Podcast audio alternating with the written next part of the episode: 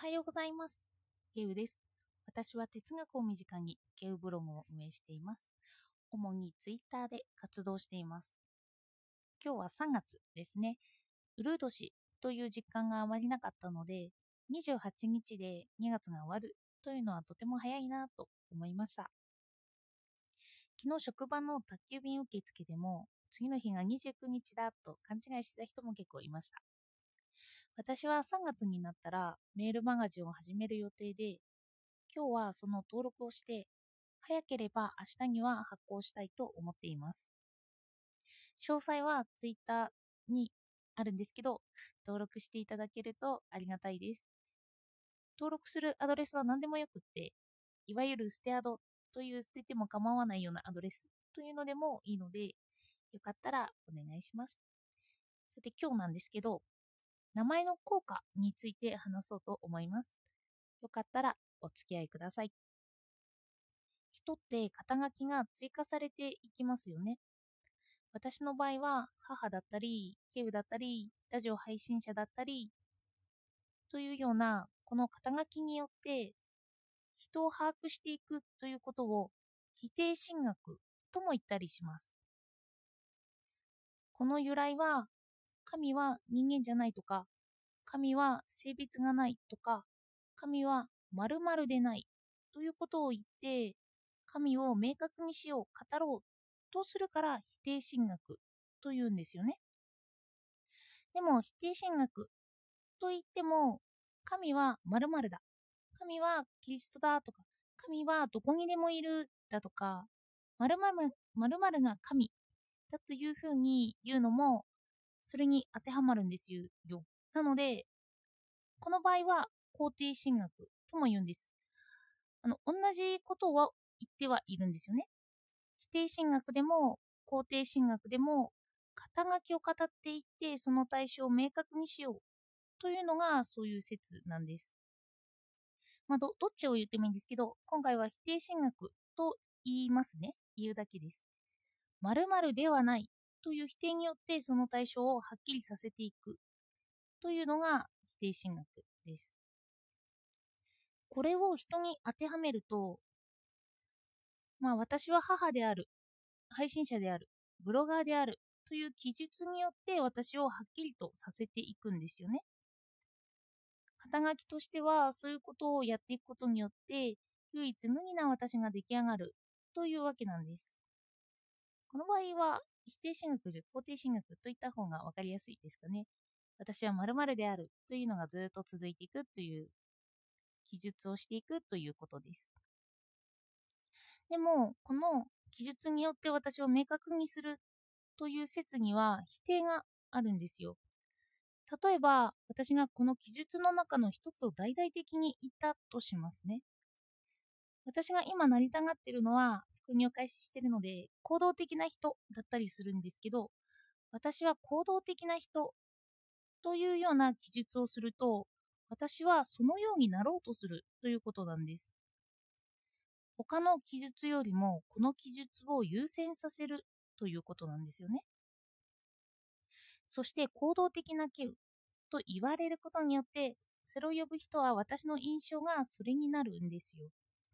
社長なケウとか、まあ個人事業主として開発して契約したから、そうやって肩書きがまた変わっていって、うん、行動的なケウだったり、社長なケウだったり、そういうようなイメージになっていくというような感じなんですかね。人の記憶ってそんなにできないので、一つのことを思うので精一杯だったりするんですよ。記述としてはいくつもあるんですけど、その一つを優先的に考えてしまう。その記述の中の何か一つに対してその人の名前をつけて呼ぶとします。すると、そんな関係が出来上がるってことなんですよね。いくつも肩書きってありますよね。記述しきれないほどたくさんあります。行動者、配信者、ブロガー、女とか。で、そのうちの一つが肩書きになると、その人にとってはそうやって見えるということなんですよ。いくつも肩書きがあっての本人ではなくて、その肩書きの本人。行動的なケウとか、配信者のケウとか、また違う人物だということなんです。記述としてはいくつもあるのに、意識するのはその中の一つということなんですよね。例えば私は昨日鳩のリーダー論をツイッターでつぶやきました。鳩って群れてますよね。群れにはリーダーを作るみたいです。それでそのリーダーは引率するのが得意みたいなんですよ。効率よく群れを率いることができているんです。じゃあそのリーダーをどうやって決めているのかというと、はじめはスピードが速い人、速い鳩がリーダーにただ決まっているらしいんです。でも鳩って話し合うことができないから当たり前で言えばそうかもしれないですよね。はじめは早いからただリーダーになっちゃった。でもそのリーダーと決まった鳩が能力を伸ばしていくらしいんです。リーダー鳩が効率よく群れを作ることを覚え始めるということなんですよ。ただ引き連れられている群れの鳩はその能力を発達させないらしいんですよね。ただリーダーと言われる鳩の能力が伸びていくんです。これってリーダーと言われるからその鳩がリーダーになろうとするんですよね。否定神学ではなくてその呼び名一つを強調することによって、人間で言えば私の意識がそうなろうとしたり私の無意識でもそうあろうとするんです。多分鳩でも当てはまるから人間でもだと思うんですけど、まあ、単純ではないんですけど人もそうやって意識することによってそういった人物になろうとはしていくんです。だから何か目標を持ったとして、私は〇〇だとか言っていると、意識的にも無意識的にもそういった人物になろうとします。私が今行動的な人になろうと意識することで、開業届もすぐに行動に移せましたし、他のやらなければいけないこと、のメールの下書きだとか、そういうのも貯めています。少し経ったらメルマガの私になるかもしれないですよね。